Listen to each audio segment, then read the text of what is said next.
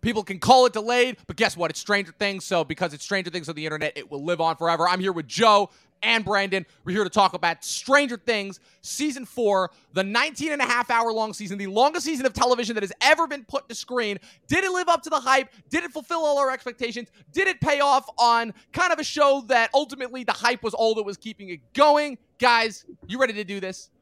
Let's do it. Let's do it. All right.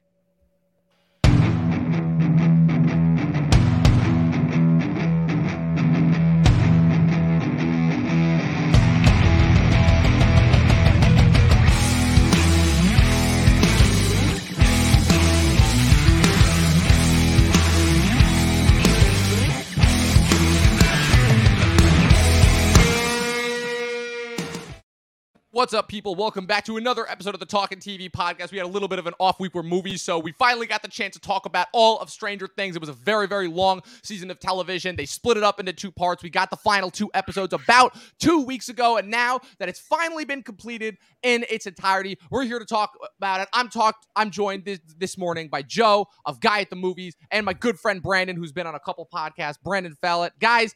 I want to kick off this conversation with this. So, Stranger Things, like I've been talking about with a couple different TV shows that we've covered on this podcast so far this year, is part of a litany of returning shows that we have gotten back after between a two to three year delay. You know, we're talking Ozark, Succession, which we got back in the fall, Barry, Better Call Saul, Atlanta, to name a few. All of these shows are finally coming back after being off the air for between a two to three year gap. So, I wanted to kick off the conversation with this, which is that Stranger Things had roughly a three year gap between season three and four. And despite season three, getting much better and more favorable reviews than season two. I personally don't agree with that, but we can come back to that at a later point. There was, I feel like there was kind of this question in the air coming into this new season of kind of how they were going to continue the story because I don't know if you guys remember or not, but at the end of season three, it felt like a pretty definitive ending. You know, they'd resolved the mind flayer, they'd seemingly closed the gate again for the final time. Eleven had lost her powers. The Byers were planning on moving out of Hawkins in order to kind of escape the trauma of their past. Hopper supposedly was dead.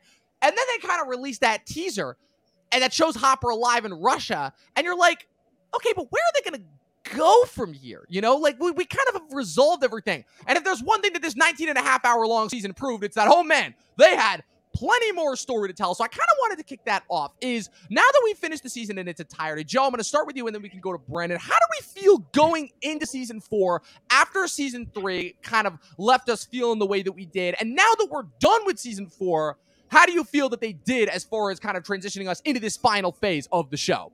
Yeah, so I think with season three, I, I felt a little bit different at the end. I thought that it was left open a little bit. I wanted to see how she would get her powers back or if she would.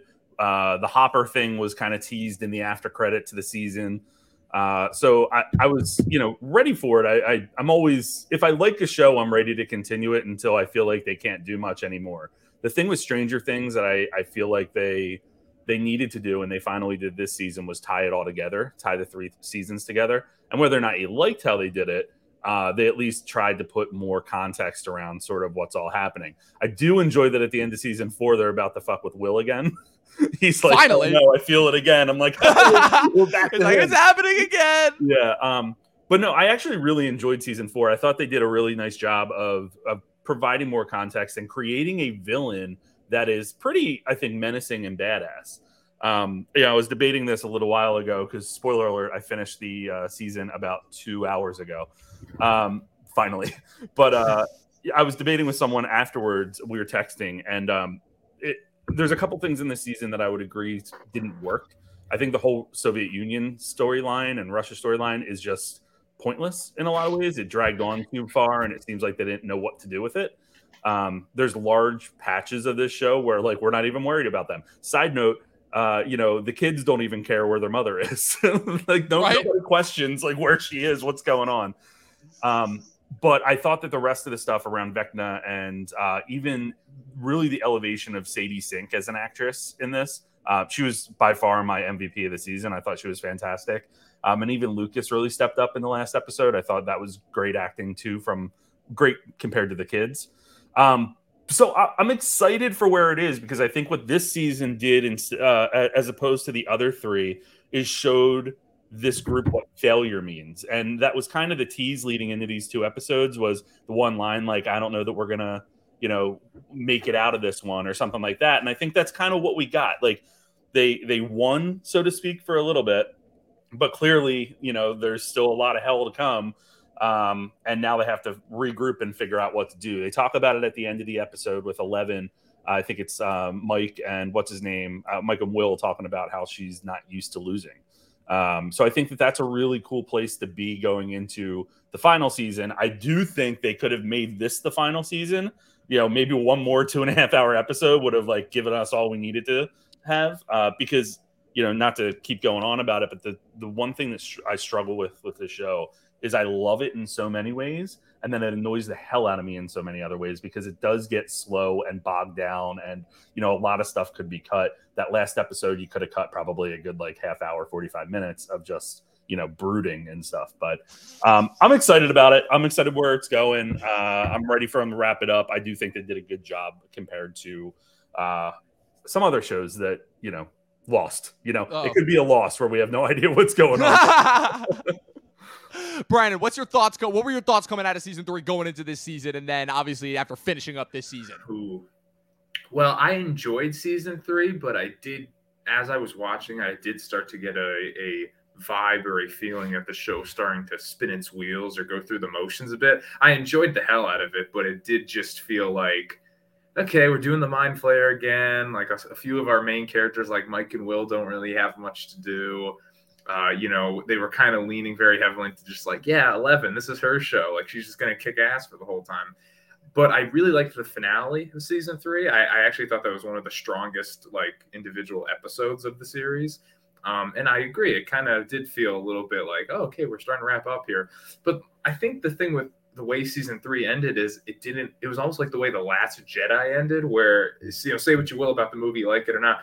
When it ends, you're not like oh yeah, bring on the next season. You're kind of just like, all right, it's over. I'm gonna I'm gonna go on my life now.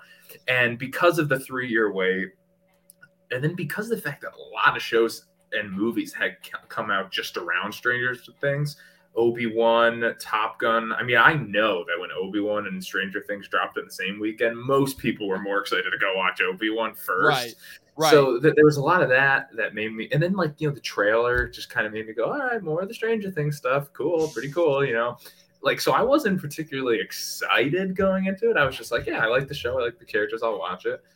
And um, I guess overall, as a general thought, I think within the first like 10 minutes of the first episode, I went, oh, okay, I know. I remember why this show is like so amazing. Like, this is awesome. The way it's filmed, the camera's always moving, it has a purpose. The, you know, the characters are just so damn fun and relatable.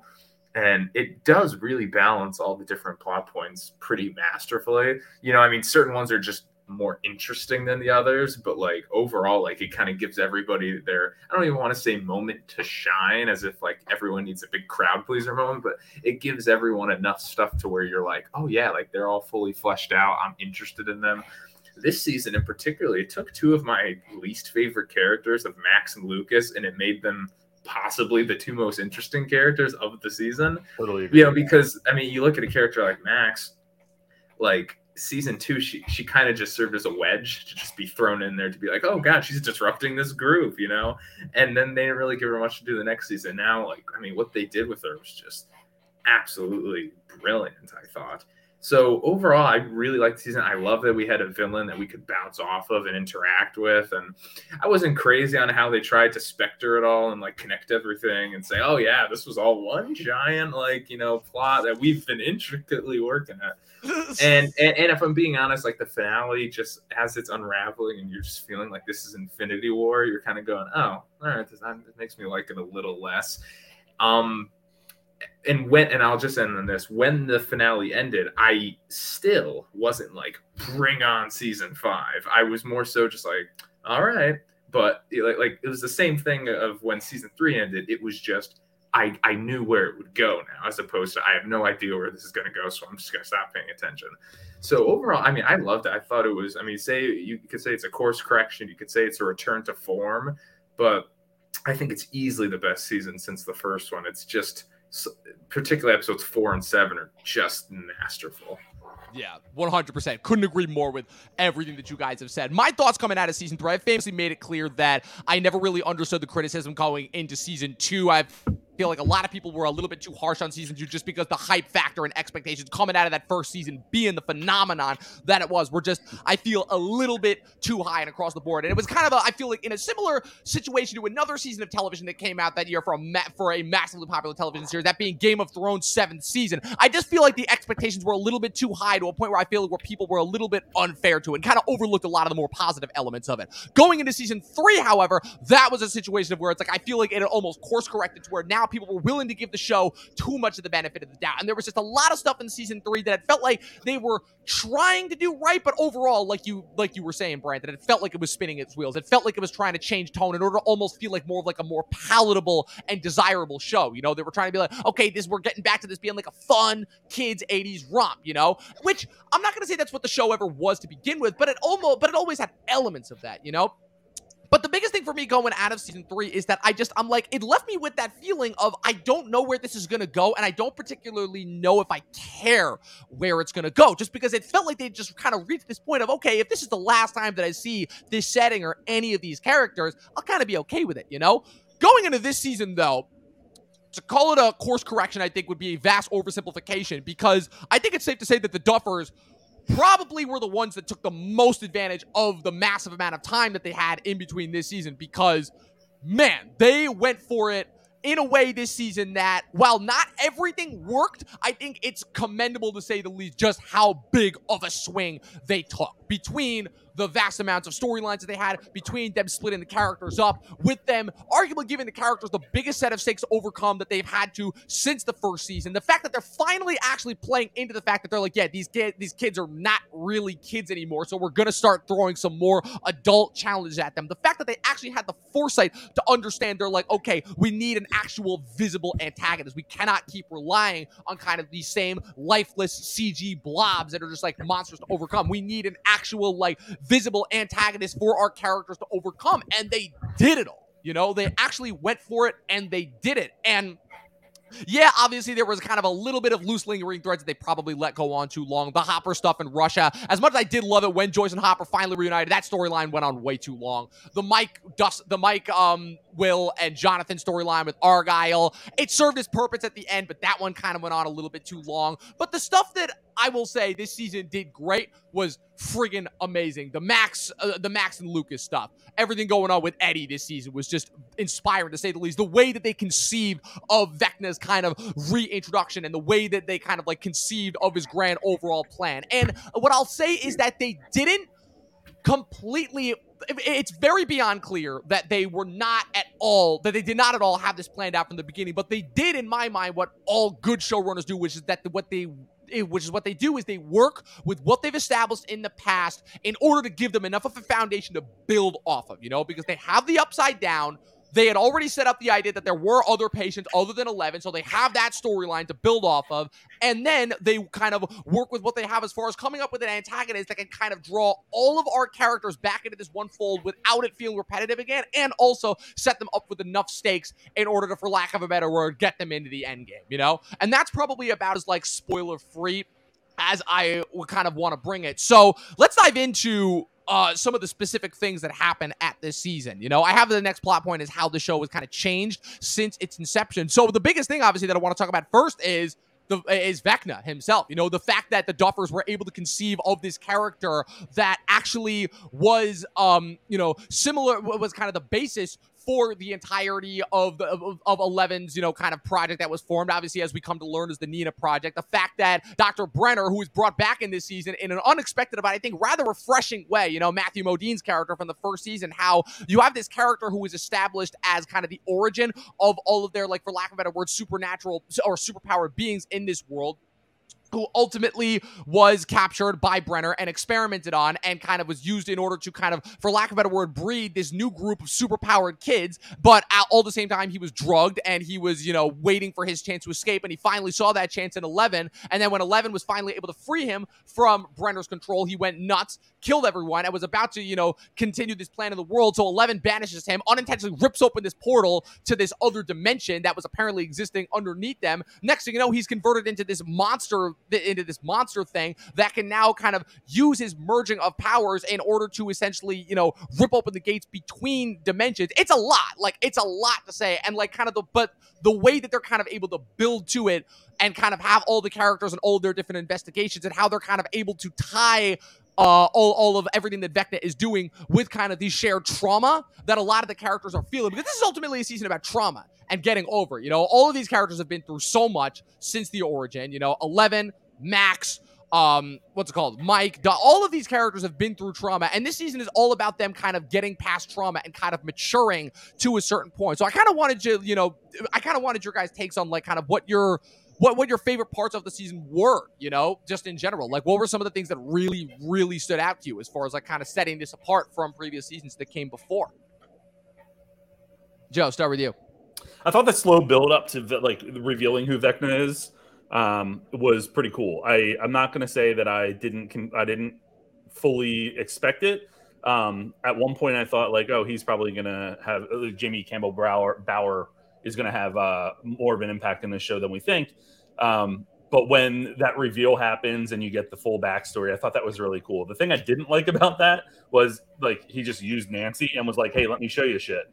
Right. Um, and that was just kind of random. A little bit of an expository device. Also, the fact that it's like, okay, it's Jamie Campbell Bower. That guy's in anything. You're like, okay, I immediately don't trust that guy. like, come on. A little bit um, of an um, obvious villain syndrome there. Yeah, but I, honestly, everything around Vecna I thought was really cool. I, I do I, agree with you in like the setup. Obviously, this wasn't where they thought they were going, but I thought that they pulled it together really well, um, which is a neat launching off point for the final season. And I, I think the stakes were high.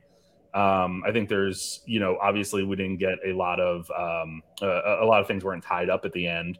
Um, but I think that's what a good show does in leading into, especially the final season. That last shot, you know, I'm, I'm not like, oh, I can't wait for Stranger Things to come out when it comes out in like 2029. But um, that final shot where they're all standing there and like looking out and the chaos is raining, I'm like, all right, I'm into this. This is pretty cool. So, um, I, I, all in all, I think that was great. And then I, am going to go back to it again. I think Sadie Sink was probably award nominee worthy this season um, with the way that she carried the character and kind of carried the show, the emotional arc of the show a lot. Um, I thought she was great. I thought Joseph Quinn was really good as Eddie. I hated him at first and then just really enjoyed him by the end. He was a lot of fun. And uh, one thing the show always does really well is pairs Dustin with um, with another person to like really bring out the comedy and the humor and then ultimately the emotion. And I think they did that well with this one as well this season. I couldn't agree more. Brandon, what's your take on that?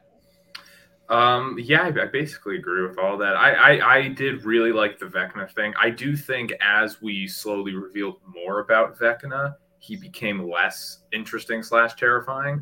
But I mean, his first three like scenes, like because he had like one scene for each of the three episodes. You know, I, I thought it was honestly terrifying because I never expected the show to go that brutal. Like like like they always insinuated things that were horrific, but like to actually see like when it was for me, it was whenever the claws would like snap into the person's face. That little that was just a very effective moment.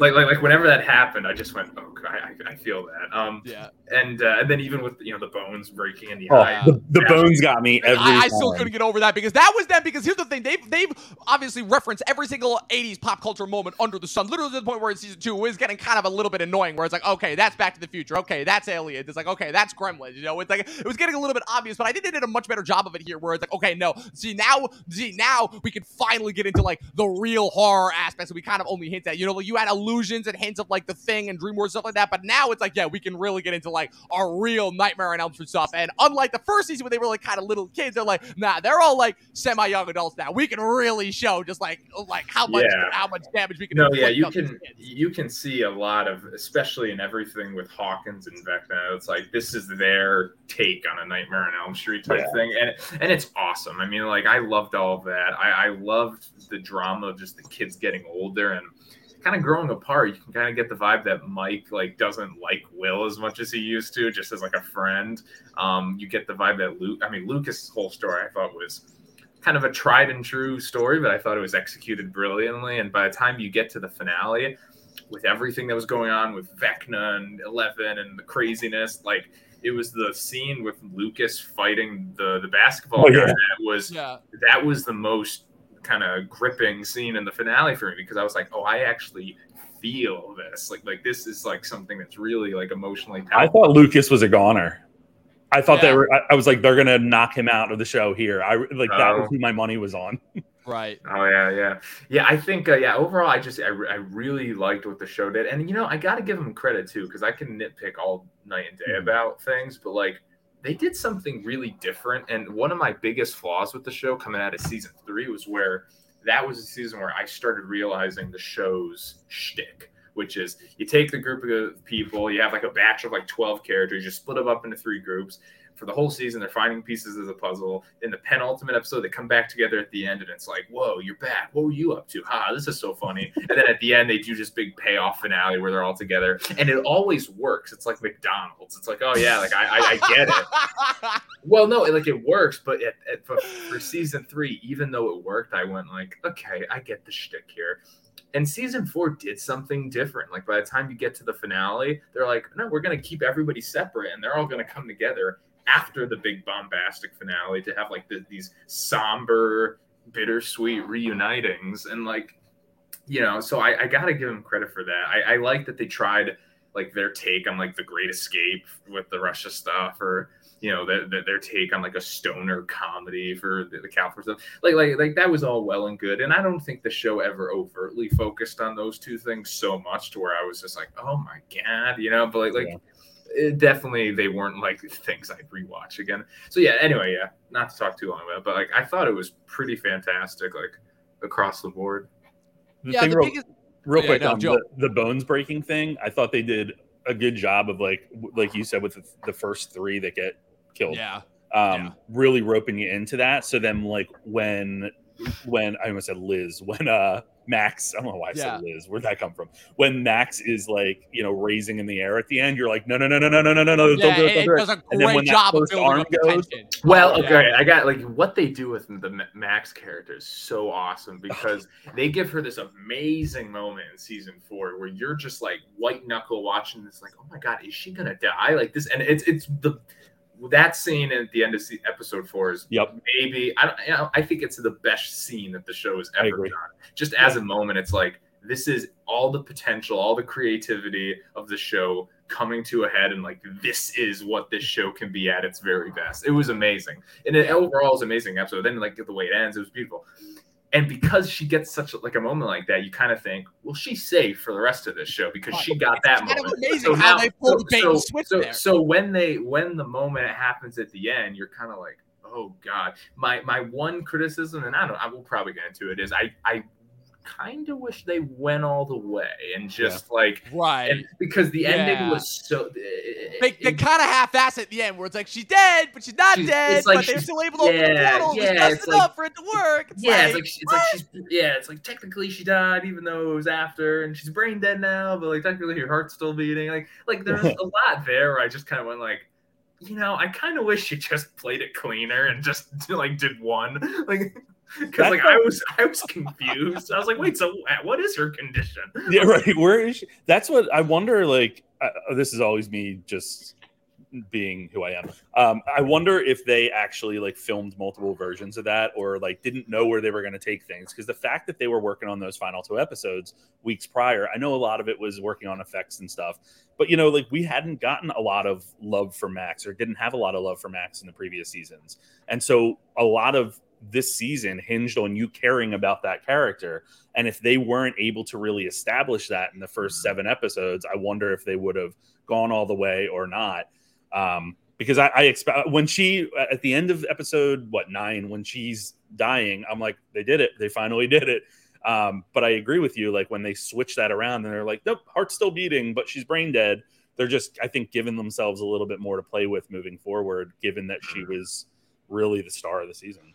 I think one of the biggest problems that the show has kind of had since its inception is they is they have a big problem when it comes to killing off their main characters. You know, I feel like that kind of started back in season two with um what's it called with, with with Sean Astin's character, where even though Sean Astin was kind of a one-off character that was kind of only in there in order to like provide a romantic foil for Joy and then ultimately be killed off, I feel like the reaction to that was so big and so polarizing that it almost kind of scared them, you know, into not wanting to really kill off any of their main characters. You know, and then obviously they killed Billy at the end of season three and they gave him kind of a heroic moment moment. But Billy, I feel like, was not a character that really kind of earned everybody's love, not in the way that the main character was. And this was kind of the first chance that they had to like Well, really show that it's like, yeah, no, we anybody can go. Like this, we Well- can kind of turn this into Game of Thrones a bit, where anybody can go at any minute. And Brian, what were you gonna say?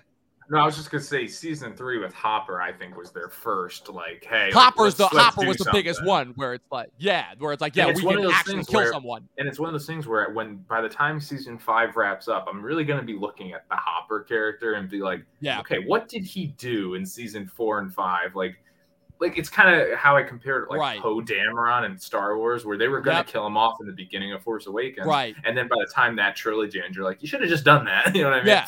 Like, because he did absolutely jack shit. Especially given the rest of trajectory of where those movies went overall. But yeah, Stranger Things has a pro has a, has a killing off main characters problem for sure. Where there's a lot of characters that, like I said, that, that because they haven't killed off a decent amount of the characters, the cast has only grown significantly by season. Where like you were, you guys are both saying, by the time we get to this season, we're following three different storylines of roughly like almost 20 characters across the entire show, and and they're trying to give each and every one of them something to do, and not a lot of them have something to do. Like I love Maya Hawke in the show; she's just become one of my favorite additions to the show what exactly did she have to do this season? Ultimately, to just be another funny sidekick character, you know? I love the Argyle character. I thought Eduardo Franco was a revelation in this season and them kind of doing the whole stoner comedy.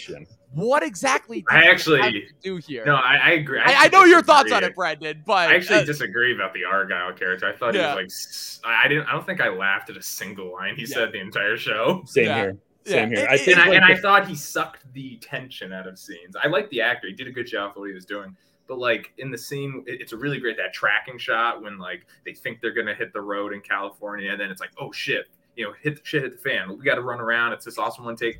Once his character got involved, like I just felt all the tension just oh, the shootout at the end of what was that, the third episode, fourth episode? yeah, like that? It, was, it was just like, oh, now he's here screaming, and okay. Yeah. like, like it's just like like you can't tell me that once he shows up in that scene that you're still like, what's gonna happen? Like you're just kind of like, oh, all right, Yeah. now this Yeah. is a joke. I forgot this is a joke. the Yeah. intent of that character like just was was off for me like it was always the comedic relief whereas like another character that brings a lot of the comedic relief is erica. Um Yeah. but she also is a strong character and has a lot to do as well. I love that that actress and that character. Um it's so funny like just absolutely so funny. Uh but i feel like that's kind of that's what i want to see from uh from a character that's there for comedic relief uh, aside from you know setting up uh uh the the ending where they take 11 to the pizza place and submerge her in the pizza thing Right, and that's Um, ultimately kind of that, the, the that point was a moment where I knew I was like, okay, so this is not like they're gonna lose this episode because no way is like this big awesome finale gonna be like this. for, for boy like Pizza. like at like this pizza joint. like, like like you know i was like no way Yeah. Um, what's it called? Yeah, and another and another thing too. Also, obviously, Brandon, you and I talked about this too. Is Mike? Where when the show started, Mike kind of was one of the leads. He was like kind of the one that was like kind of spearheaded the action. He was the one that was giving Eleven a place to say. He was the one that was encouraging Eleven. He As was- time has gone on, Mike has kind of been relegated to the background and like to the point where it almost felt like his only purpose this season was to provide emotional support for Eleven, while at the same time like shunning Will and continuing to like make Will a little bit of an outsider. Like uh, it, it's it's Yeah. ultimately again as what, what happened was poor Will. But what, what ultimately happened was is that as much as we love this season, I know it doesn't tell you that, but as much as we did love this season and as great as they utilized the vast amounts of time they had, it definitely feels like- you could definitely feel the sense of where okay, this is more so of a TV thing here, which is where there really isn't a lot for all of the characters to do. There's, like there, not there is too many yeah, it's too many characters up to this point. Like Murray, like I mean, like Murray for me grew a lot this season, but like, what is his purpose other than like a jokey supporting character? well you know i think it's the, like i think their problem with killing characters is more so it, it- it's more so the fact that like they just can't help themselves with adding characters Mhm. i don't think you need death to like tell a great action based story like i don't think that's like this like prerequisite but i think you could tell they do not want to kill any of the characters that were from season one because I think they want all those characters in that final season so you can have like you can kind of be able to track like their journeys and their arcs and all that kind of stuff. Maybe some of them will die in the last season. Um, but so it ends up always falling on new characters to die, which is why I, I fail to get emotionally invested in the moments when they do die. I think Bob was a moment in season two where I was like, wow, like that was that hit, that was surprising ma- mainly just because it was surprising because you gave him this whole chase sequence beforehand where you think, oh, like he's getting this sequence, he's okay, but then he wasn't. Billy's death, I, I wasn't like no, you know, like Jesus, this is killing me. I just thought it was a nice moment in the finale where like they kind of fulfilled his little arc. And I gotta say, I think this is probably a hot take, but like even Eddie's death, I I just I I not only did I see that coming from a mile away when it did happen, in the situation it happened and the execution, I, I just couldn't get into it as much. I liked it. I like I like the actor mainly because a couple of things. One, it was a little overtly on the nose with being metal, being like this guy, he's gonna fight a horde of bats in the underworld, and he's a metalhead. Like, isn't that like such a metal way to go? And I'm like, yeah, yeah, all right, it's pretty cool. And then like if you're actually looking at the plot, like they never established that these bats were gonna go back to the house and like there's no way that he would have known like oh yeah like they need more time. Like so it was just like this weird like he just decided suddenly to like do this thing. And like I, I, don't you know i don't know. That could have just been resolved in like an extra line of dialogue like say like the bats are going back. We gotta buy more time you know? Um so yeah i liked the death but i wasn't like jesus what a whew, you know because you know he's a newer character so they're on the chopping block a lot more right. than an older character that's yeah, that's a good take. That's definitely a good take as far as that goes. I feel like that's a good transition into kind of the next point that I wanted to bring up, which is kind of the new edition slash retcons, which also I feel like built into kind of how the show has changed from its inception. So famously, obviously, I feel like the biggest one of the biggest talking points about the show since it kind of started is the fact that the show was ultimately one of a couple that came out during around that 2015 2016 time period that was ultimately a little bit of a victim of its own success where the kind of duffer brothers kind of conceived it as like you know this kind of fun kitschy little homage to you know some of their idols growing up spielberg carpenter king to name a few and then the show just ends up hitting such this massive trajectory because of the Netflix of it all. It comes out at it like just the right time when Netflix is just starting to become like the powerhouse that it is. That it ultimately ends up blowing up bigger than they ever could have possibly realized. And now this kind of thing where it's like, okay, we kind of put all of our chips into this one basket. We have this one story that we're going to tell okay, now we got to tell all this other litany of other stories, you know? And I feel like that has kind of been like created this weird back and forth, push and pull thing where it's like people are like, oh, they have no idea what they're doing. Oh, they've got this really great long plan. Oh, they tried to add something. Ah, we didn't really like that. Oh, but they're going to keep giving us some more of the same thing and we love that. Oh, but we don't really like it when they give us yeah. the same thing. Fans you know? It's suck. Like, yeah, fans suck, I feel like is kind of the overall consensus that we can come to. But again, it's we kind of have to talk about it because, again, the internet reaction has been such a large portion of this show's success. This is ultimately, I would make the argument that this is the first mainstream viral success for a property that is that despite its very obvious allusions and homages is still completely original in its concept. Stranger Things is not directly based off of any other IP, which I don't think I can really say about anything else that's really been super successful in this kind of last couple like major Twitter stream age. So it provides this really interesting, I feel like, trajectory where it allows the Duffer brothers to both be their best friends and their worst enemies in that sense, you know? Where, despite the fact that I love kind of the new additions that they made, I'm aware of how they retcon stuff in the past, where obviously, again, they kind of they had this idea for the upside down, but they probably didn't really, they, but they probably didn't really know exactly how it was going to encompass and entail it. And then being able to do more seasons allowed them to explore the upside down and really the potential of it. But it almost felt like they were kind of deliberately holding back and not exploring it to their fullest potential. And now they finally had the opportunity to do so for a litany of different reasons. The mass amount of time that they had since season three, the vast increased budget that they had. They're definitely at that point where a lot of shows get when they finally get to that point in the budget where they're like, okay, we have all this money, we can just show it off. Like some of the shit that was in this episode, like, was bigger and more impactful than a lot of the stuff that we've gotten in the previous movies. Like, famously, the, the, the big joke is that that was made about this particular season is that this aired one week before Thor Love and Thunder.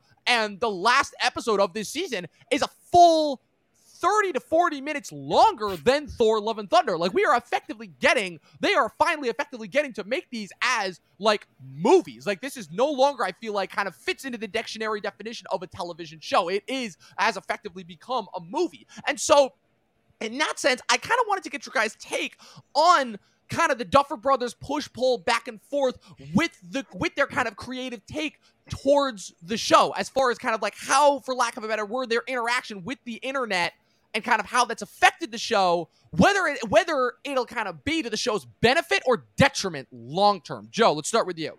Yeah, I don't really know. I think that's that's really hard to to comment on because we don't know what the original plans were. We don't know like what the rough outline was for how many seasons they wanted to go and all of that. Um, of course, they can say whatever in the media, uh, but I think the success has definitely driven them to a, a different point than they probably planned at the beginning.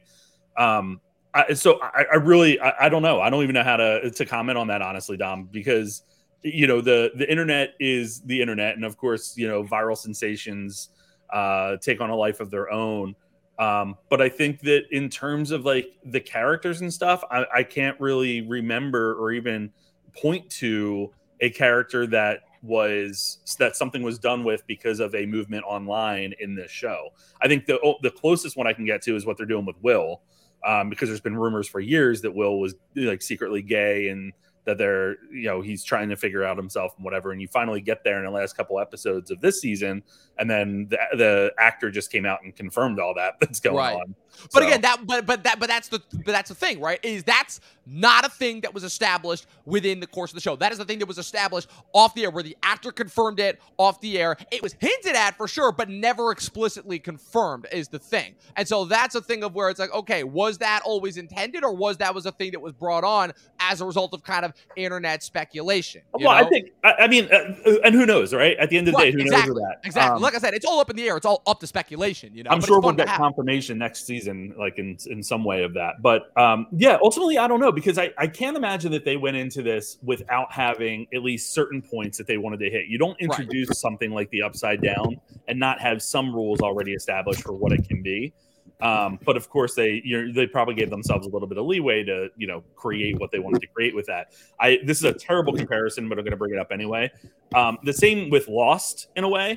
You know, Lost Lost didn't know Lost was Lost. They didn't know where they were going after a while. But I they had certain points. They had like they knew their ideas of certain things that were going on. Just whether or not they were able to tie it together is a whole nother a whole nother question, whole nother ball game, whole nother argument, whole nother podcast. Right. Um, but I think that what we're seeing with this is, regardless of what the ideas were at the beginning, they're able to tie it together. Vecna wasn't a response to internet, uh, you know, right. comment, commentary or whatever. Uh, so the biggest, cru- uh, the biggest, the crux of this season that's driving us through uh, to next the, the finale season, final season, I think is all original and their and their own thinking. I don't see this show as being affected really by the internet. Well, the biggest thing I can feel like kind of that, that's a point of reference to this is obviously their attempt at okay, they they clearly had some idea where they always wanted to explore the idea of whether there would be more uh, kind of kids that were experimented on by Brenner mm-hmm. other than Eleven, you know, because that was the thing that yeah. they hinted at in season one but never explicitly confirmed. They tried to do that with the Eleven solo episode, and kind of how in season two and kind of how that executed that episode is critically maligned to the point where they almost drop it completely. But now with this season they're kind of able to bring it back around and reintroduce it into the show as like kind of a part of the story you know? Yeah, and that's kind of like an example i feel like of the push pull back and forth. There's many many other things that i feel like i can point to. But brandon what's your take on all that yeah, I mean, I guess you know, in today's age, that's like the great fear that we want to avoid. Like, we don't, eh, we want the creative artist to just be creative and not be so reactionary. I think, I think quite possibly the biggest uh, criticism of like the Disney Star Wars trilogy is that it's it was very reactionary to how people felt about the franchise and you know, the big uh, buzzword that people keep seeing is like there wasn't a plan, there wasn't a distinct plan that they wanted to accomplish. So the, it, it, just felt like they were making up as they went along to appease the fans, and in doing that, it just you know it feels more like fan fiction or like a product as opposed to like an actual like you know artistic story with merit. I think with Stranger Things, I never got that impression, uh, at least thus far. I, I think is and, and and that's a good point, Joe, because I think when it comes to the main plot, like I think they're pretty, you know, they got their vision for each season. You know, obviously every show is in a way making it up as they go along. Like, you know, no show is like, yeah, in season one, I had a nine season outline and we executed that without change, without input, and without adapting for complete, you know what I mean? I mean, like you know, so I think they, you know, I mean, originally the show was supposed to be one season, and then it was supposed to be an anthology. So each mm-hmm. season was going to follow different characters. But season one hit, the characters were so beloved that they kept going. Success kind of changed the course of what they were doing, And you know, so far they've been able to kind of fool us, where it's like, oh yeah, like this was the plan all along. I think season four and five are were, were planned out. I think they know exactly where they're going going into, you know what I mean? But if you were to ask me like, hey, season three, do you think they know how they want to end this? I'd probably say no. Yeah. Because that season was pretty isolated and it was just like another season and another show. Um, I have, yeah, other than the will thing, but you know, which I think you could make argument maybe was brought on because of online, uh, you know, tweets and things like that. You know, uh, other than that, I, I think uh, I don't really think I've seen something where it was so reactionary, and and that is the goal where I, I don't want to be watching right. something going like they're just doing this to appease the Twitter crowd. And even with Will's story, I thought it was beautifully handled. I thought it was awesome. Like I I I, I just I, am just so excited for him to do something in the next season. Like just something, anything, just something other than like this, you know. Other than the hairs going up on the back of his neck. Yeah, the reason why I bring up that point is because it's one of those things that I feel like unfortunately kind of seeps its way into every bit of conversation that we have now, where again, so much of the stories that we get now feel like content and they feel like things that are brought on because of studio mandates, because they have to fulfill a quota and all the time. And it feels like so much of the time we don't get to be able to talk about the art in the art that we love, you know, for lack of a better word. But it's so, but Stranger Things is such a weird phenomenon because it's one of those things that is almost entirely dictated by art over commerce because the things that people are drawn to in this show are not really any of the behind the scenes things like they are with a majority of the Disney or Warner Brothers stuff that we get. Now, they're drawn to it because they love these characters, because they love this story, you know, because they enjoy spending time with them, but also they enjoy kind of getting like kind of that satisfactory thing. And like I said, the reason why the online speculation is so interesting is because so much of the time, whenever you see this online speculation, it feels like it's almost always because it's like, oh, they didn't adapt this thing right that I liked from this thing from when I was a kid, you know? And th- th- that's a whole different argument. That's a whole different podcast, all that. But so much of the time, it feels like that's what the argument comes down to. And that's what makes kind of the online discussion that's so fervent about Stranger Things so fascinating because again, there's nothing to really base it off of. Mm, so it almost so it's almost like whenever somebody is trying to like offer their suggestion, it's like okay, well, that could feasibly become a thing. You know, it kind of reminds me in a strange way of, again, Joe, you're, again, I, I'm sorry. I'm sorry to bring this up, but with community, where a big part of what made that show work so well is they were constantly in touch with the people who watched the show on Twitter, and half the ideas that they would get they would pull right from a suggestion that people would put on Twitter and write into the show. Now, granted, Twitter and just the internet and online discourse was in a much, much different place back when community was on the air. You know, that it was, I feel like it was a much more kind of niche crowd. I feel like the, what's called, the, um, what's it called? The, um, what's called? The information waylay was a lot more controlled. It was a lot more receptible. It was a lot more, there was a lot less hostility that goes into it now where it just feels like the Wild West and just like there's just so much hodgepodge of ideas thrown out that trying to sift through it all is just, I feel like a nightmare for anybody else. But I feel like it's such an interesting component because it is, to me at least, such a critical and intrinsic part of the success because we've all said it. If this show does not have the social media impact that it does, this is, goes all the way back to the discussion that we had about Netflix and kind of how we're so consistently confused at their success all the way back in 2020 the show is ultimately not what it is, you know? And, and it's so weird because it's kind of the only way that it would have been that successful because almost all of Netflix's success, with a few exceptions here or there, kind of function the same way, where they're all kind of successful because of how they hit online. Because again, the majority of them, I feel like the only exceptions to this are the Umbrella Academy. And even that one, it's like the only reason why they're successful is because of how they hit online. Because for the most part, they are all original ideas. I mean, look at all of them. Look at Squid Game. Look at Ozark. Look at uh, what's another one that that hit in the last couple of years? I'm totally drawing a blank on. The Witcher's a little bit different, but that one's th- but that one's still kind of um that one's still kind of getting its sea legs for lack of a better word, you know, all the way back to House of Cards. You know, it's kind of this weird, like, kind of hit online sensation. And the thing is that, that, that that's kind of so satisfying about it is that in this age of IP that we live in, when you have an original idea that can hit that hard with audiences in a way that really not a lot of other original ideas do. Most of the time, when original ideas hit now, it's almost kind of like by surprise or by accident or builds up with word of mouth, you know, kind of in the old fashioned way. But in order to kind of like have like an instant success, the way that kind of Stranger Things did, That's kind of what I mean when I'm talking about, like, kind of, for lack of a better word, the social media discourse of it all, you know, because it does. It has a large part, it's a large part of this show's success overall. So, and I'm gonna kind of bring it into the last point before we get into the last point that I have uh, is how this sets up for the final season. And my biggest thing is that even though it seems kind of obvious as to where we're gonna go in the last season, you know, Vecna's plan has effectively worked. The gates between the dimensions have been ripped open.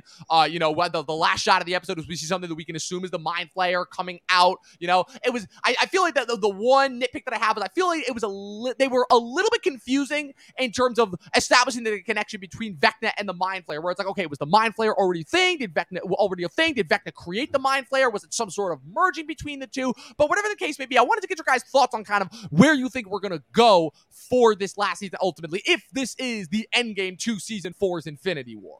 Joe, start with you. I have no idea. I don't know. I have no freaking idea. Um, no, I think obviously we're going to see Vecna pop back up probably early on and uh, continue on with what he was doing. But even what he was trying to do was a little left uh, up in the air, where he was kind of just like, you know, I don't even remember what he said. Something about like set like changing the world or you know, as, far as I'm concerned, it may have, it may as well have just be. been a Skeletor from Masters of the Universe. Yeah. Oh, I'll be back before he runs into the game because they knock him out of the mansion after they firebomb him, and then they go outside and he's magically gone. So yeah. So I uh, the one thing I do want to see a little bit more, which I think is uh, it, it may alter the show a little bit, but we started to get it this season with the government becoming more involved, and right, you know that's one thing that with this show I'm always like the the government's not doing more. Like this yeah. isn't a bigger thing outside of Hawkins that like you know the city just split into four. like what's we're not worried about this. We're calling it a uh, earthquake. Um, you know, there's literal vines coming up uh, in City Square and stuff like that. But uh, so I, I don't know where it goes. I think we're going to see some deaths. Um, I think uh, the one that I think might be on the uh, the forefront. Um, I think Nancy is up for uh, potential uh, death. um, the reason I say that is because one of the reasons why Max went back, uh, or why Max kind of like sacrificed herself ultimately, um, was because she had the connection with Vecna, and w- the only other one right now that has the connection on the show uh, and has been used by Vecna is Nancy. So I just, uh, you know, I do think that they're saving some of the biggest uh, kills until the last season. Um, and you know they want the emotional impact of that. So I think we're going to see a lot of that. Um, I do think I am hopeful that we're going to see Will finally step up um, and you know, as you said, do something. Um, the first two seasons he was kind of like used as like the one that was affected by everything, and then the third season he sat it out, and this one he was just kind of like crying on the side of Mike the entire time. Um, so I'm I'm hopeful that we see that, and I also want them all to be together for this series this uh, season. Um, because uh, I think that's when it works the best. I, I, just realized too that would be a great revelation. Where again, the, the, whole thing that kind of not frustrated me, but that was kind of interesting is how they kind of seem to be rebuilding like kind of Nancy and Steve's relationship again after kind of you know mm-hmm. she was kind of shoehorned together with Jonathan. I think rather forcefully in the last season, and then Jonathan kind of comes in and not guilt trips her, but almost kind of sort of unknowingly yeah. guilt trips her into staying with him. So wouldn't that be something if? She, there's like kind of that love triangle going on in the last season. Then she dies, and it kind of leaves Steve and Jonathan both like a really interesting. That's something different. I'll admit. I, I did not think that. Good, good well, shit. And, good, and you can see that. that. you can see that stuff a mile away. I mean, they did right. it with Lucas and Max this season too. Like early on, they were really establishing their relationship. So I'm like, that's why I was like, Lucas is gone, or you know, Max obviously is going to continue to have a big role. Um, that that stuff's pretty obvious when they're doing it because they're. I think the writing was really good this season but that doesn't mean that it's not obvious in other ways. right. yeah. Oh, for sure. Good writing doesn't always have to be subtle. I think right, that's a kind right. of a big mistake that people make is always assuming it's like, oh, if it's good writing, it's subtle. Nah, I've, there's been plenty of obvious stuff written that I think has been brilliant. Like ultimately the Vecna thing, right? Like, right like it kind of felt like that's where it was going with one right. Vecna and Henry. and like, I'm sorry, but like I said, the, the minute that Jamie Campbell, like the only thing that I kind of didn't really establish was how the Victor Creel of it all kind of yeah. factored in, and then I thought that was surprising. But like the minute that Jamie Campbell Bower walks in, it's not even a doubt on my mind. I'm like, okay, Vecna, cool, yeah. let's move on. You know, yeah, like, I'm like not even a, a doubt. That was obvious, mind. but it uh, to an extent, but it was just really satisfying when it happened. Oh yeah, so for sure. Also, also I, I, think one of the funniest behind the scenes things too was just watching him like as them putting all the makeup, and then just kept like him chilling as like a regular guy, but it's still like the full on make like Vecna outfit, like posing. That that just kills me every time. But well, it's funny. Not to cut you off, but the last episode when they're in the uh, the the school gymnasium, right. um, you know, in her her mind or whatever, there's a picture going around of Vecna just sitting on the the school Yeah, bleachers Yeah. I love that and one. so I love the that whole one. series, I had that in my head, and I'm trying Yeah. to figure out like where's that going to play. And then of course it's like after he gets thrown through the bleachers or whatever. Yep. I'm like, there it is. It's just Yep. funny thinking about him chilling out at the end, It- like it- of his it's long hil- day of it's shooting. Hilarious. It, it's so funny. Like just the other characters are kind of interacting with him uh, uh, uh, after the fact in the costume. But yeah, Brandon. So what, what's your thoughts on kind of where they could potentially go for season five? Well, I mean, the characters are all together now, so I think the first episode is going to be them hunting down Vecna to finish what they started, and then they're going to get to Vecna. He's going to be like, "The work is already done. I am inevitable," and they're going to kill Vecna. And then once they kill Vecna, it's going to cut to five years later, and then they're gonna they're gonna come up with the idea to time travel back to season one. They Greatest did say there would be a time jump. from, from seasons one, two, and three. They Well, did that's the say there would be a time jump. They did say the that. time the time jump is to be five years. The upside down's like part of their world, so there's like bugs flying around and stuff, and then they're to go back to time travel to like recapture all of the Demogorgons, so they can use them like a big device, and uh, it's going to be this big. I don't know. Uh, I think I- Wolverine shows up and they connect it to Brandon, the see, I know that you did. Brandon, see, I know you intended that as a joke, but honestly, I could very feasibly see them doing something along those lines. That well, would I mean, not it's surprise just me. it, it's the fact that the finale was so so similar to Infinity War that you just go like, oh wow, Oh, like like, like yeah. how do they? Well, I know that the Duffers came out and said that season five is going to be all of the characters in Hawkins for the season, which I think is awesome because you're going to get like one last hurrah with everybody together. Um, yeah, I think uh, I think honestly, when it comes to the actual plot of it, I feel like that's going to end up being the least interesting thing of season five like I think the thing that everyone's going to be interested in is this is the final goodbye. What's going to happen with like Mike and Will, Eleven, Max, Lucas, Steve, Nancy? I actually don't think people are going to care too much about the Vecna shit. like I, I think, Yeah. like I think it's the plot. I think it'll be the thing, but I just have like a, a I just have a, a wild guess that like I'll leave season five and be like, uh, yeah, yeah, you know, they, they stopped Vecna, kind of whatever. Kind of like Well- how I felt about Avengers Endgame, where I was like, yeah, yeah, they stopped Thanos, but like, how cool is it, like those interpersonal moments, you know? Right. Uh, No, exactly. 100%. Like, that's kind of where it, it's kind of like why I think it, even though you, you can have your personal preference as far as whether you like Infinity War or Endgame better, whether you like kind of, for lack of a better word, the plot dictated thing or the or kind of more the interpersonal character moments. I feel like kind of that's usually what people gravitate towards. I feel like why a majority of people like Endgame more than Infinity War. But no, I, I- I couldn't agree with you more. My biggest thing that kind of I want to see come out of this season is I just want to see bodies hit the floor, for lack of a better word, to quote the song. Like I am, I, I am fully expected that it's like, okay, there's gonna be a time jump. Whatever's gonna happen, like I need there to be like some really, like some really, really powerful emotional Well, you stuff. can. because I was gonna say you can cross some people like right off, like Yeah. that they're okay. Like I think Hopper's okay for the rest of the show. really, um, okay, so you don't think Hopper's gonna bite it? I, I think because they did the pseudo kill in You're right. Caesar, and it You're wasn't right. just like the Max thing where it's like, oh my god, she died, but she died in this really heartbreaking way where it's like, I don't want to die. Like it, it doesn't feel like kind of Right. fulfilling. Hopper's death in season three was like it hit all the boxes. He had like the little epilogue uh, obituary that he wrote, kind of thing. Like you, they did Hopper's death already, so Right. to do it again, it's like, all right, he's good. Yeah, And it would be and it would be Glenn from The Walking Dead, and it's like people have already made it clear how much they hate when shows do that. Yeah, and then I and I think Max is is will come back and be alive and like she'll be fine. Like like like she'll be back and she'll be another member of the team. Like so she's good. And I think because of that, Lucas is probably good. Like I'm just like spitballing here. I I do think I think Nancy's like definitely high potential because I think they're gonna.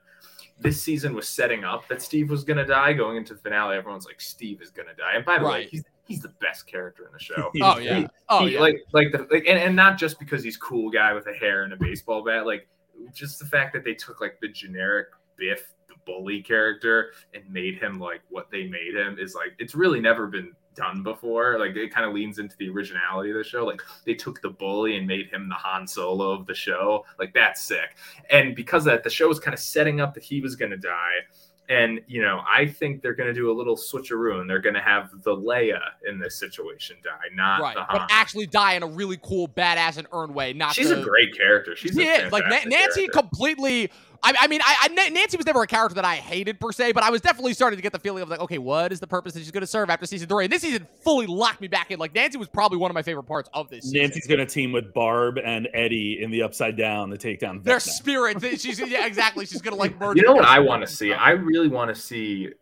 And I think they're gonna, because I think Will's gonna have a big story, which is awesome. I want Will getting powers. Yeah, uh, I mean, that I see not in the traditional sense of like like what people on Twitter are gonna want. Like, I want to see him flying around doing exactly what. Well, no, not exactly like that, but I guess just in the sense of like Will was the first one that was kidnapped. If we believe the fan theory that it was Vecna that kidnapped Will, not the Demogorgon in season one. Just the fact that obviously everyone, including Eleven's powers, originally spawned right. from him. So the idea that Will had the most interaction sense. with him, you know, the, yeah, the see, hair I, raising on the back of his neck, be possessed by the Mind Flayer. yeah, that. I definitely don't think they were thinking that Vecna was like a possibility back in season one, but I think they gave themselves enough room into how right. was Will even kidnapped? Because at that point, think about it, up to season three, it's just Demogorgons and, right. and like the That's mind. literally yeah. So like what you're saying, and, whatever, and then whatever the hell that blob thing was in season three, I don't even know if that was supposed to be the mind flayer. That was something else. That was mostly blocked out that, season three. But that was the mind flayer, like using humans to like create like a vessel for it to transport. Okay. Anyway, but the one thing I'll say is I really want Joyce and Jonathan to have a, a big, substantial role the final go around because they were really like a, a, big part, maybe the biggest part of why season one emotionally hit because you had this mom who, I mean, like Winona Ryder in season one really was a big reason why people even watched the show in the first place. They're like, oh, I, I like Winona Ryder. Well, let's watch this.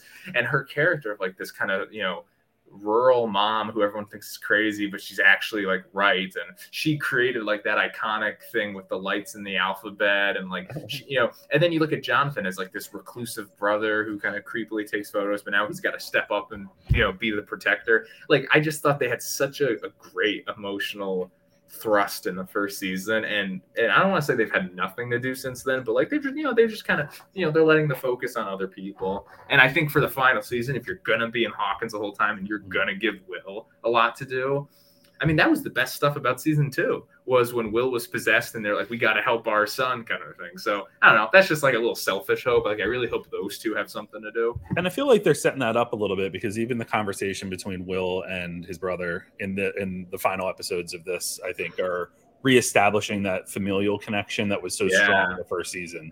Yeah, because I kind of got away from it. So yeah, I just that's like a little hope. I'm like, okay, like I love Steve, I love like all the like those other characters, but like let's get back to like that core group here. Like, yeah. Help me, help, help me, Steve Harrington. You're my only hope. Sorry, just had had to bring that in a little bit. Yeah, no, 100%. Guys, this podcast has been absolutely fantastic. It's been everything that I could have possibly wanted and hoped from, obviously, the uh, from, you know, kind of talking about Stranger Things. I feel like it's a show that has changed a lot since its inception, but it's a show that I think is still very valuable and very, you know, kind of necessary to talk about as we kind of move forward in this kind of, into this strange new world in which the world of media has taken shape. So before we get out of here, final thoughts, final star ratings, and then plug yourselves. Where can the good people follow you on the interweb? Joe, let's start with you. Yeah, uh, I'm like a 4.5 on this season out of five. I really liked it. I thought it was really good TV um, and really gripping, and just the production value was insane compared to you know other shows on today. I think they did a great job with it. Um, but I am on guyatthemovies.com and guy at the movies on Instagram and all kinds of other stuff. But just find me on guyatthemovies.com. Absolutely, Brandon. Where can the good people follow you? Your final thoughts and star ratings. Oh, I agree. I think I'd probably go four and a half out of five. I don't usually rate television shows. I got to think about that. But but um but like yeah, I would say four and a half because I think the finale didn't quite like completely knock it out of the park. Like I thought it knocked it out of the park to like save it, you know, to, to sound safe. But I don't think that the finale was like holy, you know. But I I liked it. I enjoyed it. So yeah, I'd say four and a half. I think it's the best season since the first as of right now, I still think I like the first more. Not that you asked, but I think I would go season one, four, two, three. Um, I, I and, agree. That's that's exactly my ranking of it too. Yeah, because you know three I think was awesome while you're watching it, but then I don't have as much of an urge to rewatch that. Like two, yeah. I I, I want to go watch two again. Anyway, yeah. uh, I'll just say my Instagram Rattle Cage Productions. That's just what I've been posting some random stuff on. Awesome. Yeah, we'll go follow these two guys over there. My final thought to star rate is my, like I said, echoing these guys' two sentiments. My favorite season since the first season, a little bit long for sure, a little bit kind of like playing fast and loose with the retcons, but overall a very satisfactory and very enjoyable season of television for sure kind of reaffirmed and made me kind of remember everything all the reasons why i fell in love with the show in the first place why the show became such a phenomenon in the first place and i think it sets up rather nicely for what could be really get action-packed and gangbusters final season, assuming that Netflix doesn't that doesn't get the better of them and kind of screw them over the way they have a lot of other shows with their kind of final seasons and final episodes. But you can follow me at Movie Nerd Reviews across all platforms on TikTok. And be sure to follow the official Talkin TV podcast across all platforms: Instagram, Facebook, TikTok, all the above. Subscribe to us if you're watching us on YouTube. Follow us if you are listening to us on Twitch. This episode will be available on Spotify and Apple Podcasts. If you're listening to us there on this time tomorrow already, then what are you doing? Just go back and listen to the episode. It was such a great episode. I had so much fun with these guys. Go follow these guys and everything that is that they do. And as always, people, 12 seasons in a short film and watch more fucking movies. See you guys next time.